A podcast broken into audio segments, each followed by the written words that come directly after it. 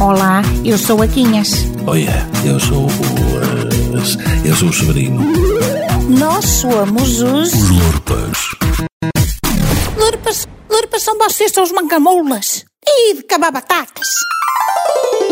Oi pessoal, tudo bem? No vídeo de hoje eu vou falar um pouquinho mais sobre ferramentas. Hoje eu vou mostrar como, pra vocês como mexer na furadeira e como fazer um furo normal na parede. Então vamos lá. O que, que a gente precisa saber sobre a furadeira? Precisa saber que aqui em cima tem um botãozinho e ele tem duas funções. Tem desenhado aqui um martelinho e aqui uma broca normal. O martelinho ele é para furar coisas mais duras, como parede. Que é? Estás admirados? Pensavas que a Quinhas não sabia andar na internet? Lá jogais que isto, só porque a gente cria galinhas e tem água do poço, não sabemos nadinha e ainda vivemos no aqui atrasado? Pois desenganai-vos. A Quinhas é mulher que navega, que é uma categoria. Eu estava aqui a ver este tutorial da Paloma Cipriano, que é uma catreia brasileira que nos ensina a mexer com ferramentas. Neste episódio, o assunto é barbaquins. E isto vem a propósito de eu precisar de um esclarecimento sobre o modo como hei de fazer um enxerto de inteligência na cabeça do sobrinho, usando o Black and Deck. Ora, tendo ele a cabeça muito dura, vou ter de, seguindo o conselho da Paloma, vou ter de usar a opção martelinho. Bem, isto ao caso que ele tem ocasiões que é burro que nem uma porta. Vou contar-vos. O Miranda, que é o nosso presidente da junta, vai já para 20 anos, conseguiu fazer um acordo muito jeitoso com o ginásio da FAF. Uma vez por semana, à razão de 5 euros por cabeça, ele leva os velhos da freguesia a fazer exercício. Eu gosto muito de ir. Tanto mais que fui eu, a pedido do Miranda, que batizei a iniciativa. Chama-se Arbita Senhor. Dizei lá se não está moderno e não dá logo vontade da gente se pôr aos pinotes. Bem, mas adiantando, eu aderi ao programa de imediato.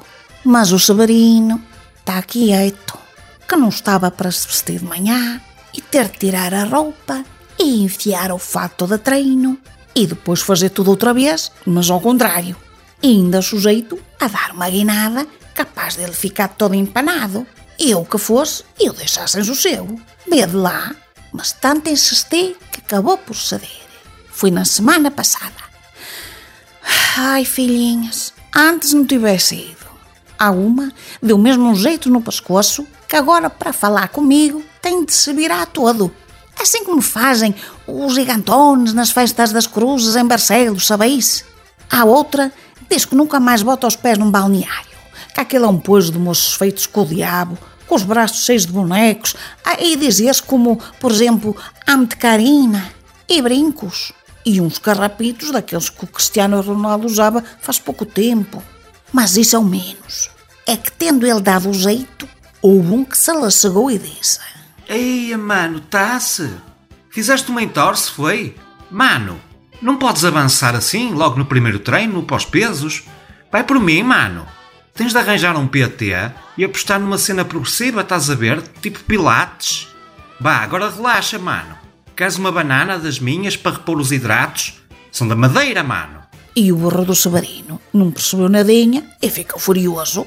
Como não acompanha o modo de falar da gente nova e o outro lhe chamou mano, pensou que o rapaz estava a insinuar que o meu falecido sogro tinha andado a fazer filhos fora de casa e que ele era irmão dele. Mas há mais. Pensou que o Pilates vinha de Pôncio Pilatos, o romano que lavou as mãos e entregou Jesus a Caifás, que o mandou para a cruz. E, portanto, veio lá furioso, a barafustar, que embora não seja o homem de ir à missa, não está para fazer a gimnástica dos que mataram Cristo. Agora dizei-me, entendo uma cavalgadura destas em casa. Arranjais-me a melhor solução do que esta de fazer-lhe um furo na cabeça, a ver se lhe enfio qualquer coisa que arranje na farmácia, que o ponha mais fino. Não arranjais, pois não? Logo vi. Então, se não me dás socorro, vou continuar a ver a Paloma Cipriano. Irra, que não se pode contar com vós para nada. Os Lorpas.